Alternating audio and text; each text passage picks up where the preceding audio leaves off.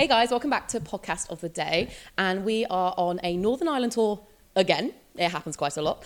Uh, and we're back in CrossFit 8020 to speak to a coach that we didn't speak to last time, but also, pretty excitingly, Ireland's national champion, Petey Savage. Thank you very much. I feel if we had an audience, there would be an applause. That's the moment where you could like Yeah, get clapped yeah, yeah. out of the room. Um, firstly, thank you so much for taking the No, time thank you for coming. because I appreciate we're smack bang in the middle of a normal training day and you've just come from physio. Yeah, How are things feeling? feeling good, Loose? feeling loose, feeling yeah, feeling recovered, ready for today's like an active recovery swim run day. So, I'll be feeling good to hit training again hard tomorrow. So um, you're going to hate me for this because I'm going to direct a load of people to a certain video, but I've been hanging out here for the last couple of hours speaking to people Okay. and I got shown a wonderful memory on Facebook I think I know what you're gonna say. Yeah. of the pull-up challenge. yeah. Falling off a pull-up bar. Yeah. It was I remember that going around and it was about what 6 years ago? 5 years ago? Yeah, five to six years ago. Well, it's wonderful because you stack it off the bar, but when you think about where you are now compared to when that video was taken, Yeah. is it like retrospectively allow you to see how far you've come? Um, yeah, I guess it does, you know. But I was trying to put it in perspective too that I'd literally like been in the CrossFit gym like three months at the stage.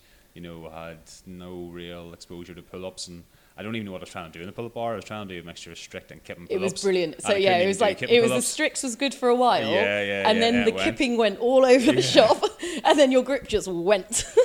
I was like, yeah, I just didn't have the like. It was just too stubborn to stop, and then obviously the inevitable happened and I fell off. So yeah, I'll maybe share that memory again so people can see it. but it's um, it's not actually been. You, I feel like you've been on the scene forever, and my, Yeah. you're Mr. CrossFit Ireland to Yeah. a lot to a lot of people. But is six years in your mind quite a short time to be where you are? Yeah, I guess so. Um, I guess just sort of grown with the sport in the country. I guess you know it wasn't really that big six years ago. Um, you know, especially now with so many different sanctionals and different things, a lot of different people can have have places to make their name. But back then, it was only really regionals, and that was really how you know you made a name for yourself or how you know you were known as an athlete uh, in the country. So and there wasn't really that many people that had done it back then. So I guess maybe that was sort of why you know the early exposure to that. Do you think it's worked to your advantage Um, yeah, growing no, with the sport? yeah, it, it definitely has, but I think um, coming into it then and now, it's like I I say anyone could say that. You would know a lot of things of you know, say like injury prevention and different things. You just wish you were a bit more wise to some things back then, um, instead of just you know coming and smashing yourself. But I guess it comes with the nature of the sport. You know, you grow with it and then you learn. You know, so um, I think it's played it, it advantageous and also had its um, negatives as well. And you Yeah. came from a background in Gaelic football. Yeah, yeah, Gaelic football. I mean, at that point in time, how did that transition occur? We were speaking with Cara Hamilton earlier about obviously her football career, and actually it had very little to do with her becoming an exceptional CrossFit Yeah, athlete. Yeah. Did you find any sort of crossover? Um, at the start, you just get it running. You know, in Gaelic, uh, typically, especially clubs and stuff I was playing for, what you do, you just run and you run more. You know, there's no like, it's not really scientific or anything. So we just did a lot of running and things. Does it help being big? Um, for Gaelic, Yeah. um, it can do, but you've all it's like you know different positions. It's a bit like um, uh, you know, seeing in soccer, you have different uh, people for different positions. You know, so you can build more of a versatility type player because you can sort of play in the centre of the field, or you can play forwards or backs. You know, so um, but yeah, definitely wasn't the one to chase after the wee speedy players. You know, um, so yeah, it's it's for different positions. It was okay. Um, but yeah, so no, it was a good basis for like you know engine building, and uh, I guess you're always running and always doing long running and short running, so you're always doing different kinds of training too. So I think it, it had, it stood in good stead, but I think Gaelic in the early days it didn't really have a great strength and conditioning um, history, so it didn't really start off with that much. You know, it wasn't really until you became like 18, 19, or even went to like university and you sort of were more exposed to strength and conditioning. So like you know squats or like oh no you don't do squats because they'll slow you down. Yeah. you know that was the mentality. So uh, yeah, so it wasn't really until then. So it was a wee bit late in starting that. And I bet in uni as well, it wasn't like if you were doing cleans or you were doing deadlifts, it was more about muscling up the weight than it was about getting Oh yeah, no, at that Like, stage, technique whenever. I went to uni, like I didn't even know what a clean was. You know. Yeah. Uh, well, I knew what Olympic weightlifting was, but like I didn't know the terms of a clean and jerk. I remember. It was even- like to get the bar from the ground to the shoulders. Yeah, yeah. I wasn't even doing it at that stage. It wasn't until like the end of uni, until I was like 24 or something, I started doing like that sort of stuff. Oh, so fairly late then. Yeah, yeah, yeah. It's really not that long. Not, not well, six years ago. That was when I really started any sort of Olympic weightlifting. It must have been really swift then between you starting and then going to regionals. Yeah, it was within t- two years, so or eight, 18 months, I think. Um, just sort of, I, I was lucky enough. I fell in with a group of people, and that, you know the team was strong as well. So then we were able to progress on. And back then, it was like you know if your girls had muscle ups or could handstand walk, you know, well not even handstand walking. Handstand walking wasn't even in the open then. If they could do handstand push-ups. Yeah, handstand push-ups. Yeah. Yeah. things like that. So that was the big difference. But now it's like, okay, how many can you do and how much time, you know? So it's just progressed rapidly. Do you look back on regionals with fond memories? Oh yeah, no, it was great. Like the team regionals and stuff was really good fun. Um, you were competing on a team. Um, yeah, no, I definitely do. It was, it was, it was definitely special. And then even, especially the individual time I competed regionals, like you know, that was like the best weekend because I think people have often often asked, you know, what would you prefer, regionals or sanctionals? Like obviously sanctionals are great and the opportunity it brings, but regionals you cannot replicate what that was. You cannot replicate, you know, that was the championship weekend for everyone to book their space. Like you know, if someone had a niggle, like yeah, you know, they had to just you know get up and go at it that weekend, no matter what it was. You know, whereas everything was on the line, but now people can pick and choose their battles. So like that was like you know the coliseum essentially. You know, for everyone Yeah. to to go and book their spot. So um, yeah, no, definitely very fond memories of 2018. Do you think that you obviously have that? I mean, not to put you like up against Cara Hamilton, for example, but Yeah. someone who's come into the sport a bit later and actually Yeah. sees sanctionals as a viable way in. Do you think you have that nostalgia because most of your early career was a regionals career? Um, there, there, there's bound to be a bit of it, but I think like I'm not knocking sanctions. I think sanctionals are great. It's definitely a good opportunity. All those sanctionals you've been to. Oh yeah, I know, I know. Well, hopefully that will change, but um, that will yeah that will change. But um, yeah, I I do think it'll. It, it's a great opportunity. Just there's so many people. There's so many people out there who are top level athletes. It even got shown last year. You know, people going to the games and finishing in the top 50, top 30, top 20. You know, who never would have got there before potentially, but if the, you know can still compete. You know, but it's just so hard to get past re- the regionals or wherever region you're in. You're quite limited. You know, to where um, to, to get in there. But whereas now it's much more wide open. So I think it is a much better system. But in terms of actually what the competition weekend was and what it meant to people, Yeah. you know, you can't replicate that same thing, you know. Do you think then, obviously, you haven't had the experience of the games, but thinking ahead, do you think there's going to be a bigger jump than perhaps going from regionals to the games was? Because regionals was such a, like a, a pinnacle of athletic excellence on one yeah, weekend. Yeah. Much more same. yeah. Um, yeah, it's bound to be a jump. You know, you're against the, you're first of all you're against the top guys in your region, and now you're against the top guys in the world. So I think it, it will be a jump, but um, yeah, you just have to you have to rise to the occasion, you know. So Let's talk about your sanctionals or lack thereof. lack of yeah. Yeah, so how come? Um, well, basically, since since 2018, I came away from regionals, bit of an elbow niggle, and then just tried to ignore it for a while. And then I was like, okay, went and got investigated and had like torn ligament in my elbow. I was like, right, okay, I need to get that fixed. And with that, so with the time of training for regionals and things, I actually got a cortisone injection in my wrist because it was quite sore. I didn't know at the time why, but that was actually coming from the elbow. So it was, you know, the same It- side. Yeah, and then it, it was just arm. because it was uh, the ligament was uh, un- elbow was unstable. That was upsetting my wrist. So that was like all of 2018. It wasn't until the end of 2018 I had surgery, and then coming in 2019, my wrist was still killing me, even though I had been in a brace for like three to four weeks, and I was offloading my wrist, but it was still sore. So then I seen someone, and they were like, "Oh, it's just you know." Um, uh, it's it's just an overuse injury, and I have to try and just let it calm down, which can't take anywhere between six to nine months. And I was like, "Flip's sake, can you not just- Nightmare. can you not just do something with it?" But anyway, so yeah, after that, I was like, "Right, okay, I don't care." Like this year, I was like, all that matters is qualifying for the games, you know. So I wasn't going to go and risk it at a sanctional. Like my, my goal was of was get to the games, and it was a, now a viable opportunity. So that was from 2018 to the end of 2019, and then um, I wasn't really coming around again until February time, March time to start training again properly. Um, so then from February to October, I was like, okay, I'm just going to do that, and that's all I'm going to do. And yeah, that sort of got me to the end. And then after the Open, elbow was a bit sore, and uh, just I still get tennis elbow and stuff in it, um, and things like that. So it's mainly just injury risk and injury prevention. That's kind of why I've stayed out of it a wee bit. Um, yeah, so that's kind of brought me to now, and I guess just with the lifestyle, it's like you know the cost of travel, the cost of everything. Um, not it's not really an excuse. I could do it if I wanted to, but that's brought me to now. Whereas I would be looking to do sanctionals now, but the COVID nineteen has sort of knocked that. Yeah, ahead, it really has, hasn't you know? it? So uh, I think the first one I was going to do, I had got an invite to Asia, and I was like, oh great, someplace I never actually thought I would go and see, and Yeah. that was in January. And then a few weeks later, it was like, okay, this is not happening. Yeah, that is definitely not happening. Yeah, so that would have been probably the first one, and I was looking at doing a couple of other ones, but um, Well, honestly, you just can't risk it at this point Yeah, in time if you're going to pay for a flight. yeah, exactly. And I can't really see too many of them going ahead either. The way things are going, you know, the games is in doubt. You know, but who knows? It just depends how.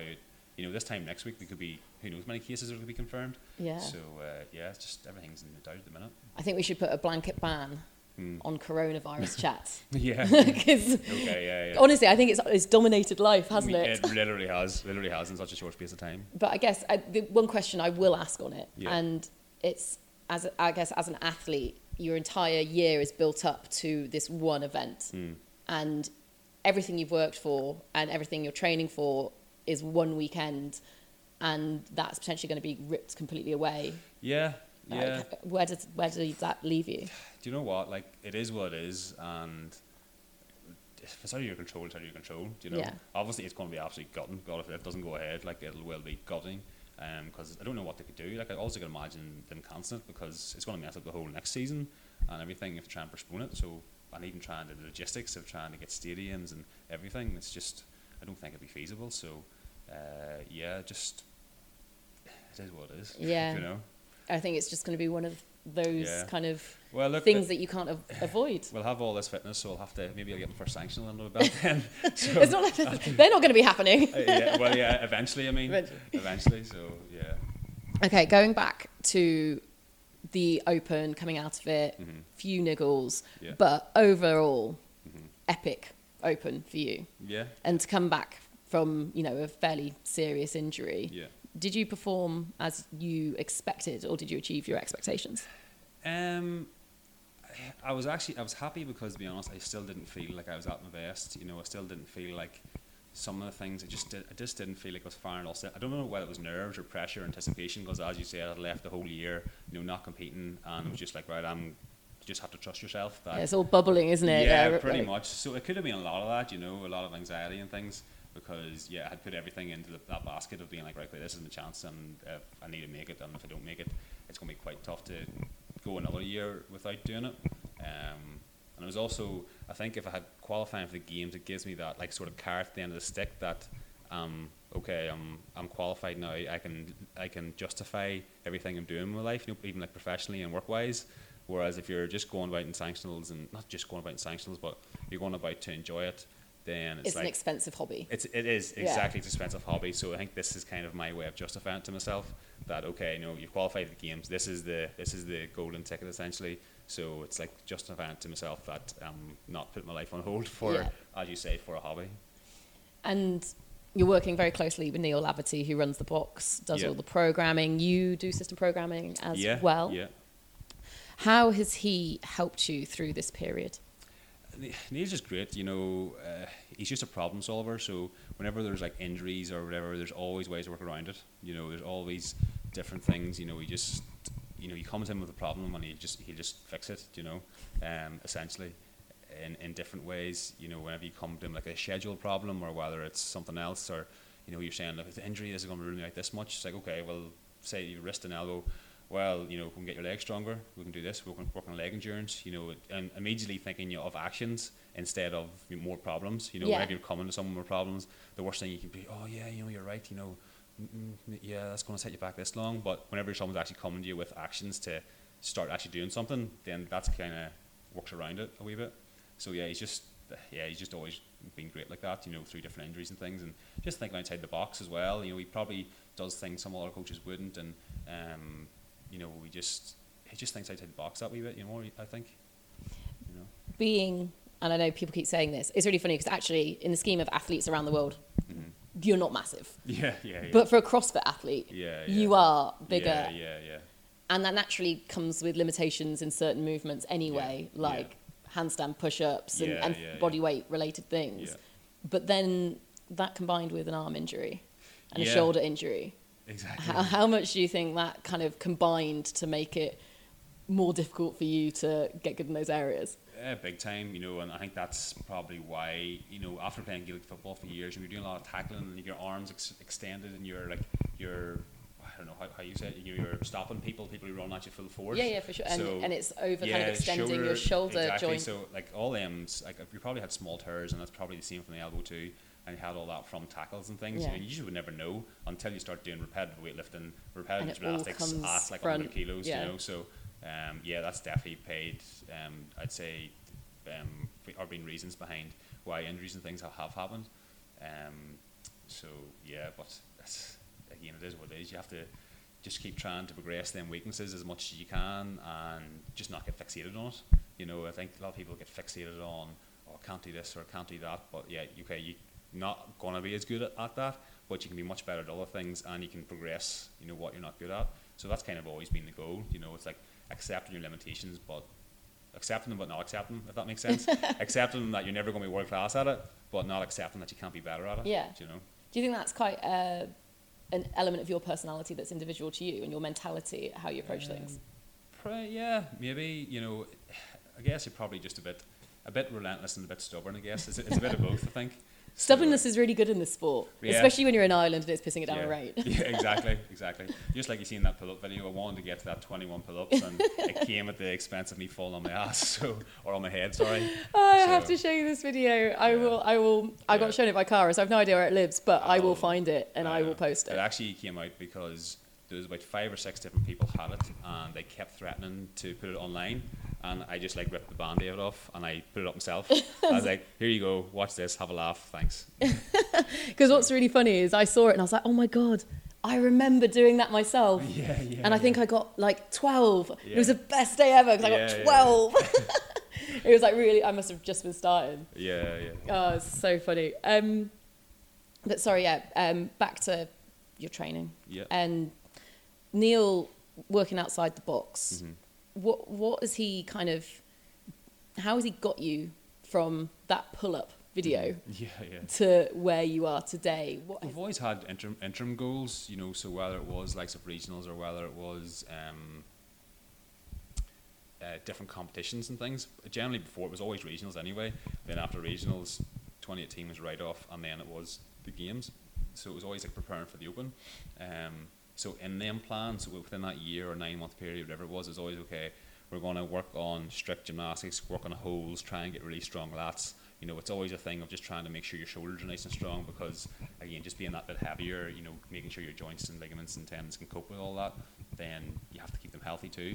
And then it's like, okay, so many weeks out, this is when you need to start increasing the volume, you know, actually start doing kipping and butterfly chest to bar and all them sort of aggressive things in the shoulders, which maybe some other people don't need to think about as much whenever they're, you know, like 60 to 70% of your weight, Yeah. you know, but it, that's just the way it is.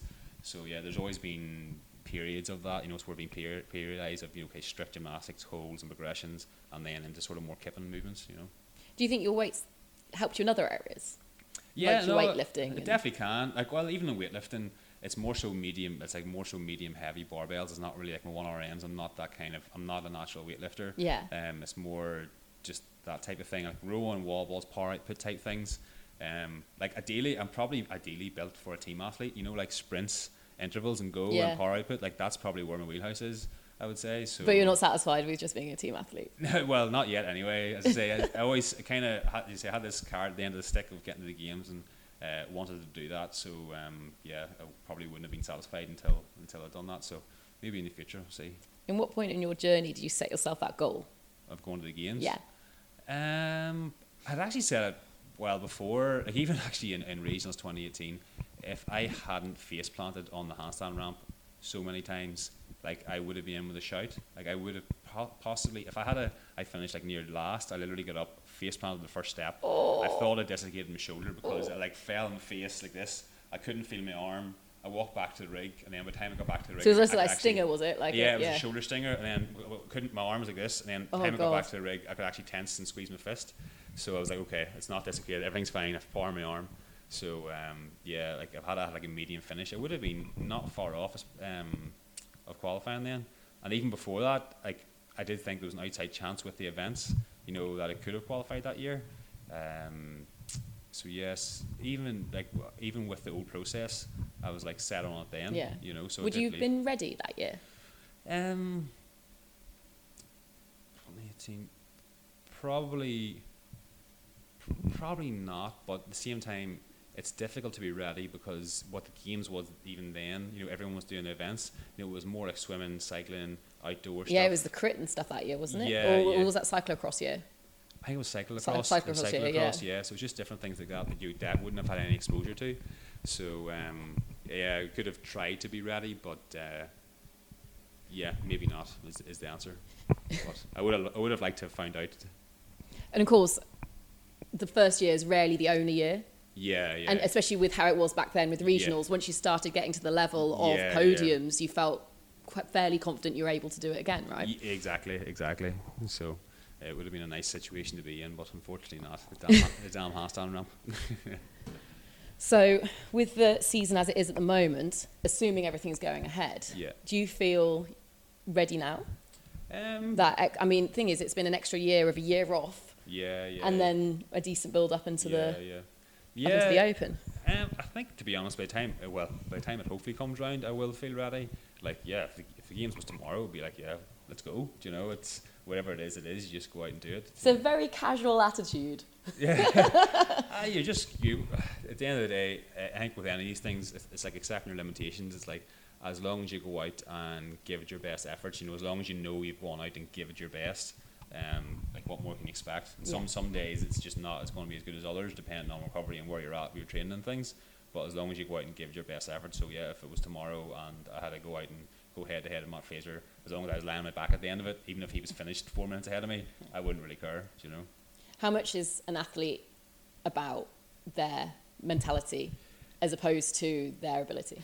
In your I think eyes? it's massive. Uh, you know, mentality really is massive, especially in CrossFit. You go out and do, say, like even twenty point one the workout snatches and bar over burpees. You could do that workout in two different days, and you could have two drastically different times. Like that was just how much do you want to suffer and how much do you want to go. You know? So if you uh, you know if you decide to back off once, like I remember doing it in the repeat, um, to try and get like a bit a bit quicker. And in round four, I wanted to stop, curl up in the ball, and die. Like literally, I was just like, I just wanted to stop. I was like, actually, I've never had such an urge to get in the fetal position on the floor, but I didn't, and thankfully got 30 seconds faster. Do you know?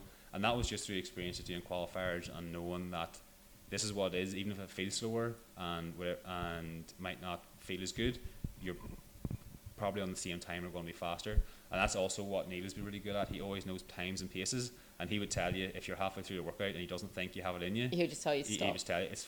I don't think it's ever actually happened, um, because maybe I'm just afraid of it. afraid of him. But uh, yeah, no, I don't think it's actually happened. But he he just always knows the paces, and whenever you're bought into that as well, you kind of know you know where you're at, and you know that um, you, you're on course basically. Um, yeah, he's a bit of a master freak too, so he's probably doing the, the calculations in his head or round six this time, this split time or whatever. So yeah, he's he helps that too. Do you think the fact that you've always had a positive outcome when you've redone workouts feeds into your mental state to do it again on the next one and the Yeah, next one? 'Cause yeah. it does always get better for you. Yeah, yeah, it does. I always get, I always do better the second time round. I don't know whether I'm just a slow learner or what it is, but I have to f- sort of feel it out, and then the next time round tend to do better. Um, but yeah, as soon as you know how it feels, you know where you can push. Um, but again, maybe that's the difference then of other athletes because they're maybe don't have some limitations, so they just know they go out and push hard and do everything. Whereas sometimes I know I might need to back off on something so I can go harder at something else. You know, whether it is gymnastics in that workout or whether it is um, like even on uh, twenty point five. Like the first time I done the workout, it was like um, the very first time done it was like thirteen minutes, Yeah. and then the second time was like well, the second unofficial time was like or third official time was like nine something. Nine, was it Yeah, nine? so a huge jump. yeah, massive jump. But I literally went out too hard and blew up like really badly. Yeah, it And needs to then be couldn't- really well paced to make that work out. Exactly. So completely blew up. But then also I got hit with a penalty in that, so I got like a thirty second penalty, Ah. which dropped me down. Um, so yeah, it was a bit annoying because that was like 16th worldwide in the score, and it was the third time doing it. It was the last open workout on the Monday night, and uh, they ended up getting hit with a penalty, and I was like, I was Oh. raging all over the. All over like half an inch in the wall ball target or something. They thought that it wasn't hitting the target, like and Yeah. like Neil is uh, like the best. Yeah, he's a sti- he's a he's stickler, rep right? Nazi, like, rep Nazi, like that's the best word for him. So uh, yeah, he's uh, That's how you guys met, right? yes, yeah, yeah. He was a judge at a local comp and you, uh, Yeah, he rep Nazi'd you. Rep Nazi'd you. yeah, if that's a word, we just made it one. Um, yeah, he was judging me at Titanic Games. I was doing CrossFit like six months, and he was actually in a sling at the time, and he kept. I- think it was one of the ones was actually handstand walking, and people were, you know, it depended where your feet came down in the handstand walk, so it didn't matter where your hands fell, Yeah. you had where your feet fell. And like people were getting, like other judges were feeling sorry for people who couldn't handstand walk. Obviously, I couldn't handstand walk. I was doing like a wheelbarrow with like except nobody holding your feet. And um, then my feet were coming down, and wherever the back of my heel hit, he was like he was right the back Yeah, part, there. you know, putting me back as far as possible, um, and just things like that. Uh, yeah, so that was how I met, asking people who is this one-armed person, to put it politely. Yeah, but it's a lo- like it's a love affair, isn't it? Yeah, like, yeah, how yeah. did you go from being like, oh, that ass judge, da, da, da, to oh, but mate, do you mind uh, coaching me, please? Um, well, a lot of the guys there were on the podium, like the female side, like Emma McQuaid and um, Victoria Elliott and Keelan Comiskey, and then Luke Ebrom. They all trained in 8020, and they were all being. I was only kind of the start of Hank Neil doing some programming, and then I just came down and trained with them. And whenever I trained with them, obviously I was just doing classes at the time, um, like one workout a day, you Yeah. know, or whatever. And uh, like then- an average person. yeah, yeah, but even then, like that's that's changed as well. You know what people are doing in classes, they're doing more, they're doing more strength and doing a bit more. You know, whereas the last, like you would have just come in and you know done grace and left, and that was it. Yeah. Do you know? Whereas like that Lowlands qualifier was thirty calorie row and a thirty clean and jerk, sixty to start a workout off. I've been told to ask you about that. You probably shouldn't. yeah, How many times did Cara Hamilton beat you in the Lowlands qualifiers? she beat me two out of three. How fuming were you about it? I was absolutely raging. Yeah, that's what I was saying. Sorry, Uh, continue your story. uh, no, that's fine. Um, no, in fairness, like I can, ex- I can accept being beat by Cara. Like you know, Cara's an ex- exceptional athlete, um, and she's, I think I said to you before, she's only on the up as well. Yeah. So she's a very good person to go head to head with. Um, but it wasn't even that. It was more. I was more pissed off of how, you know, I just wasn't moving well. I was just. I started off the, one of the last workouts with like box jump overs. I don't know what I was thinking. I went to go as fast as I could for 60 box jump overs, and next thing my legs stopped working, and I was like, oh shit, I've totally messed it up. And the way then qualifiers worked, you had to do all three of them in one day, and this is the last one. So I was like, I'm not repeating them Yeah. all. So anyway, I'd messed it up. But sure, you live and learn. Still. But uh, sorry, I forgot what we're talking about before that. I have, I have no idea. No We've idea, moved on yeah, to. yeah, moved on. I think. Oh, I anyway. think it was like 80-20 and coming down and training. Well, yeah, actually, very much to the conversation of Yeah. Cara. It's having that environment yeah. down here, and that encouraged you to. Exactly. come then I over. down and seen them training, and then just after a couple of messages, uh, got friendly with a lot of guys, and then I just asked Neil, you know, is it okay if I train here? And then after, it was after that he actually started the individual, individualized programming. So I guess he isn't doing it that long, but like that's the other thing about him too. He's never afraid to admit when he's wrong, and he would say even in two years' time, how a program is going to be completely different from what we're doing now, Yeah. and how what we were doing But then. strength and condition changes, right? Yeah, exactly. No, I think it was- and you're involved as well on the programming Yeah, side, yeah. right? So like you'll bring different assets to strength conditioning, and it's you know changes per person to a certain extent. Yeah, no, definitely. I suppose, to be fair, my most exposure to strength and conditioning, well, obviously from some football things and university teams, um, is mainly through this. Yeah. You know, it really wasn't that big into strength and conditioning, bar going to the gym and doing chest and biceps. You know, that was really what you'd done in your It's- early 20s. Exactly what you do in your early twenties Yeah. if you're a man. Yeah. Yeah, pretty much. so, uh, yeah, so I'm, I'm pretty bought into that, um, his sort of methodology. And I guess I've seen how it works and I, I like it. So that's kind of the style of program we'll follow. And how is that going? That relationship as part of his programming business. Um, like, you know, grand. Like it's quite separate. You know, I have my own athletes, and I, you know, sometimes it will come down with questions and things and programming questions. Uh, at the start, it's quite easy with people, but it's more so whenever you had them a wee while and you know, hitting a wee bit of plateaus and things. And uh, individualized pro- pro- programming is tough to follow. You know, you need to be quite motivated. Like it's Yeah. tough to get yourself going every day. So it's getting people that good mixture, and you do realize it's about as much about managing the person as well Yeah, as it it is um, actually the programming too. So as long as people depend on their goals, as long as they're staying injury free and healthy and enjoying training, that's the main thing. But then as you up the ante of what competitions they want to do and how high level they want to go, that's when the risk factors creep in. You know, so um, yeah, it's just trying to get that trade off of what people want to do. How much can you rely on your personal experiences in what you're coaching your athletes? Quite a lot actually, because some people are like, "Oh, I don't want to train today," blah blah blah. I can't be bothered doing this, and I'm like, "Oh yeah, I know exactly how you feel." And I'm like, "What? Really?" I'm like, "Yeah, I like I do I do not want to train today. I'm just tired. Last thing after day of work, I do not want to go back to the gym and have to do another session. Blah blah blah." But uh, there's some days maybe you shouldn't train if you're overtired. You need to be very aware of your own body and sleep and things. There's some days, but there's other days you just have to suck it up and get done. You know, and I think that's you also need that wee sort of uh, voice in your ear telling you that some days because sometimes you just that's what you have to do. You know, just go and get it done. Stop feeling sorry for yourself. And it all comes down to mentality again, right? Exactly. And that changes per person. Yeah, exactly. What motivates people um, all completely changes, and you know what your why is. Why do you want to compete? You know, and to be honest, if you don't have that reason of why, um, you're not going to go very far because you'll just crumble eventually. You know, if you have really extrinsic motivation, I don't think you'll go very far in the sport because it'll only get you so far.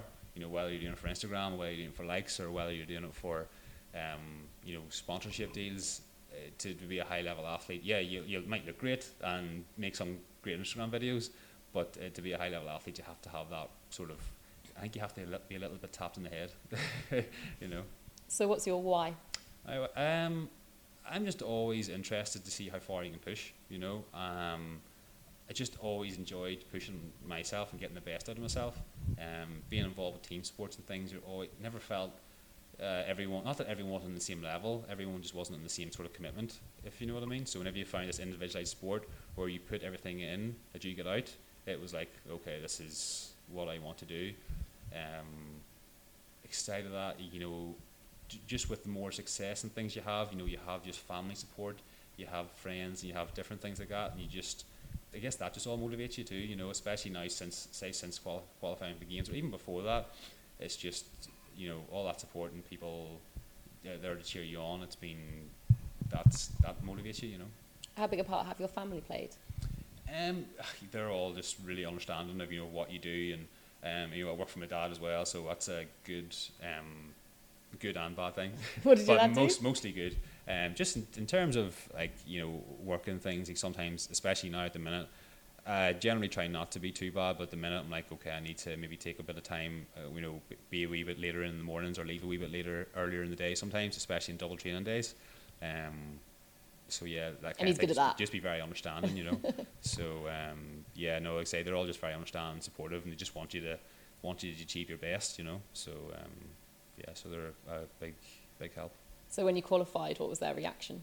Oh, they were just over the moon, you know. Uh, I was kind of weird. I was like, you know, whenever people are all around you and jeering you and stuff, I was just a bit like, oh, get away from me, you know, blah, blah, blah. But it wasn't until it kind of sunk in and after you got your official invitation, it was a bit like, okay, just enjoy this, you know, actually Yeah. enjoy it. You know, I'm, I'm a wee bit like, I don't, whenever people are just congratulating you or complimenting you, I kind of get a bit like awkward, I guess.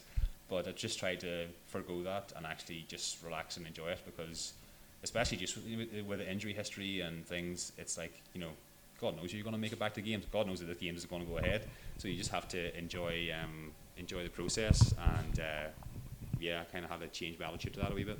as I say, it's a wee bit sort of unnerving whenever everyone's congratulating you and things. It's like, all right, you know, thanks. But then I think whenever the a few weeks after the Open was over and sort of settled down, um, it was then it was like, oh, Filthy when Filthy was coming up. And it's like, oh, why weren't you doing Filthy? And uh, people were asking that, and then I felt just a wee bit awkward. It was like, oh, gee, Irish national champion not doing the Irish sanctional, and that got me a wee bit. And then I was like, you know what, it is what it is. You're doing this for the best reasons of, you know, actually trying to get properly healthy and um, and things. And I guess the Open was just stressful too.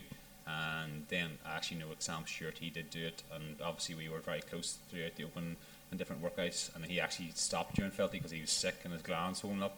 Like you'd only seen Oh. him and his head had golf balls in his throat. It was, it's a lot in a close space of time, isn't it? yeah, yeah. Um, so maybe other people didn't have that same kind of uh, you know stress over the open or didn't feel that. But uh, yeah, that's what, what I felt anyway.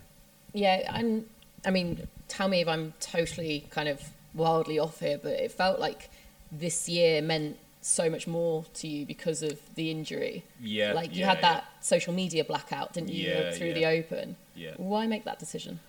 Um, just like I didn't really have anything to share. I was just probably like I probably wasn't in a great mental state either because I was just you know a bit anxious about the workouts and uh, I was just waiting to see what was coming out next and I just wanted to keep my head focused and not actually everyone, else was doing didn't matter. Do You know, all they had to do. It was kind of difficult time. We Actually, I think after week two, maybe I think I actually signed out of Instagram and logged off completely um, just because I just wanted to keep focused on no matter what it is, I just have to do my best and that's it. And then I want to come at the end of the five weeks knowing that if I had done my best, you know, whether if I had been, you know, obsessing on what other people were doing or, you know, well, they're training this week, they're doing that, you know, it doesn't matter. As long as I came the end of that five weeks and knew that I had done the best that I could, that's all that mattered. So I think that kind of blackout came with that. And then there was some scandal in the Irish scene of people doing different things and different workouts, and then that sort of added to that too. So um, yeah, I just wanted to stay stay off it all What do you think happened in terms of your mentality through that? through that.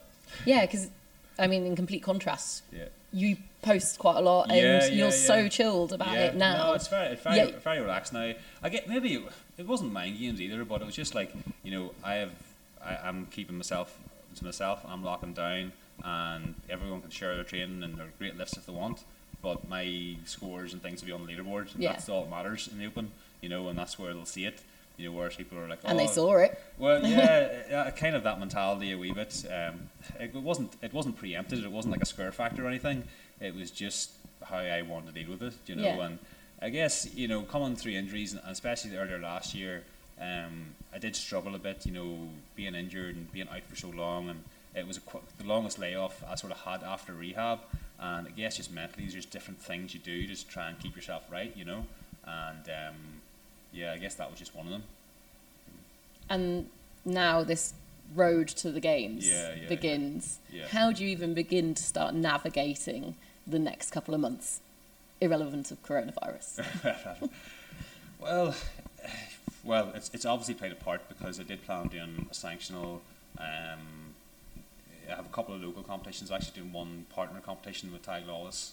Uh, but yeah, training is just going to sort of keep up and um, we're sort of training like that anyway. But it's more so just making sure you look after recovery, you know, and I'm dialing that bit more in, just making sure you get things like more getting enough sleep, and I think that's really key. You know, anybody can go and train hard and go and smash themselves, but actually recovering and looking after yourself and being diligent, that's actually the hardest part.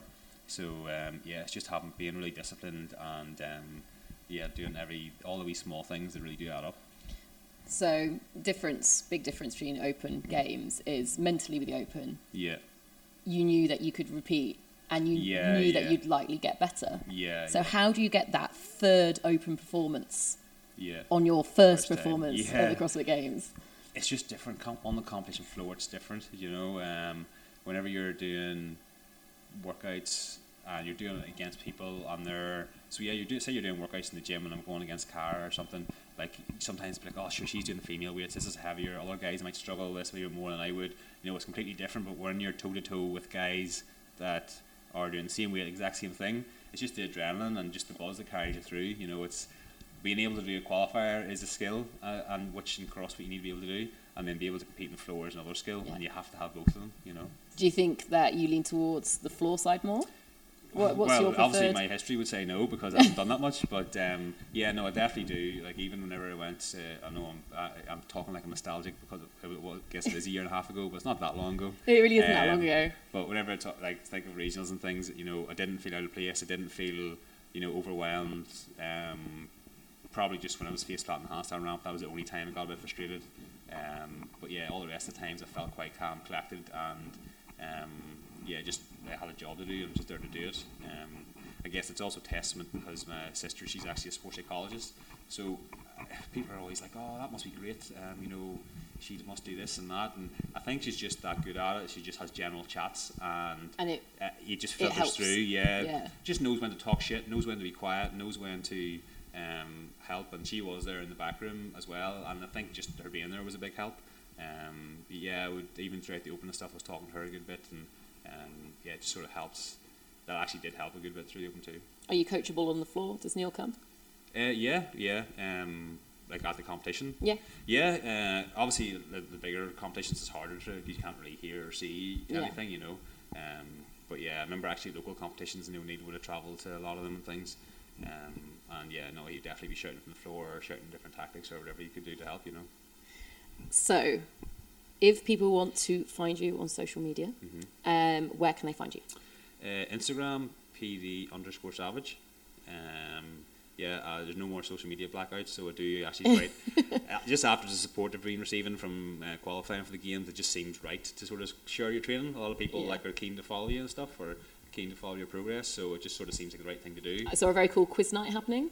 Yeah, big big night here. Thankfully, thankfully it was a few weeks ago because uh, I don't think it would be happening now. Yeah, well, you know? true. Yeah, so it was a massive support too. And importantly, Yeah, the CrossFit Games t-shirts. if you, where can we find where can we find these CrossFit Games t-shirts? If anyone just, wants just them? on my Instagram, so people are just messaging me and ordering them. Um, there's a couple of sponsors on it. You know, guys from Banhar sponsored it. The SBM contracts. So two guys from the gym. Some, uh, yeah, uh, one there and My one head's on not the other doing a good job on the old sponsorship front. Yeah, and then the back will have like system training and um, uh, 80-20 and then also Alzheimer's Research UK. So the goal is to cover Exceed your expenses, yeah, right? Which, to be honest, I'm, I'm pretty close to doing with t-shirt sales and things. Amazing. So I'm doing that. So I'm hoping to do more charity events, which will be just solely for charity. Yeah. Which will be much easier to do because then it'll be like, okay, this is for charity, give me your money. whereas before, it's like, please fund my trip. yeah, Give me your whereas money. Before it's like at least you were doing a quiz and raffles and things, and people were paying for do something, so it didn't feel too bad. At least they're paying to buy t-shirts. So um, yeah, so I think hopefully we'll have a nice check at the end of the charity as well. Yeah, so that that's lovely. We are going to be doing a competition. Um, I'm so sorry that I've worn it for an hour, but um, I might. I'll wash it. I'll wash it. We'll get you another one. Don't worry. That- That's yours. So all you have to do is follow PD on Instagram and follow Podcast of the Day on Instagram. And in a week's time, we will choose a winner and send you your PD Savage T-shirt, which you can wear with pride, Yep. supporting the big man himself. Hopefully, if it goes ahead. We've got to think positively, and it's a long positive way in the future. There's a lot vibes, of lot of time to happen. But thank Yeah. you so much for taking the time. no, thank you very much for coming over. Um, it's really appreciated, especially as I know it's mad busy when you're trying to train for you know the biggest competition of the year. yeah. But no, real pleasure. Thanks, mate. Thank you.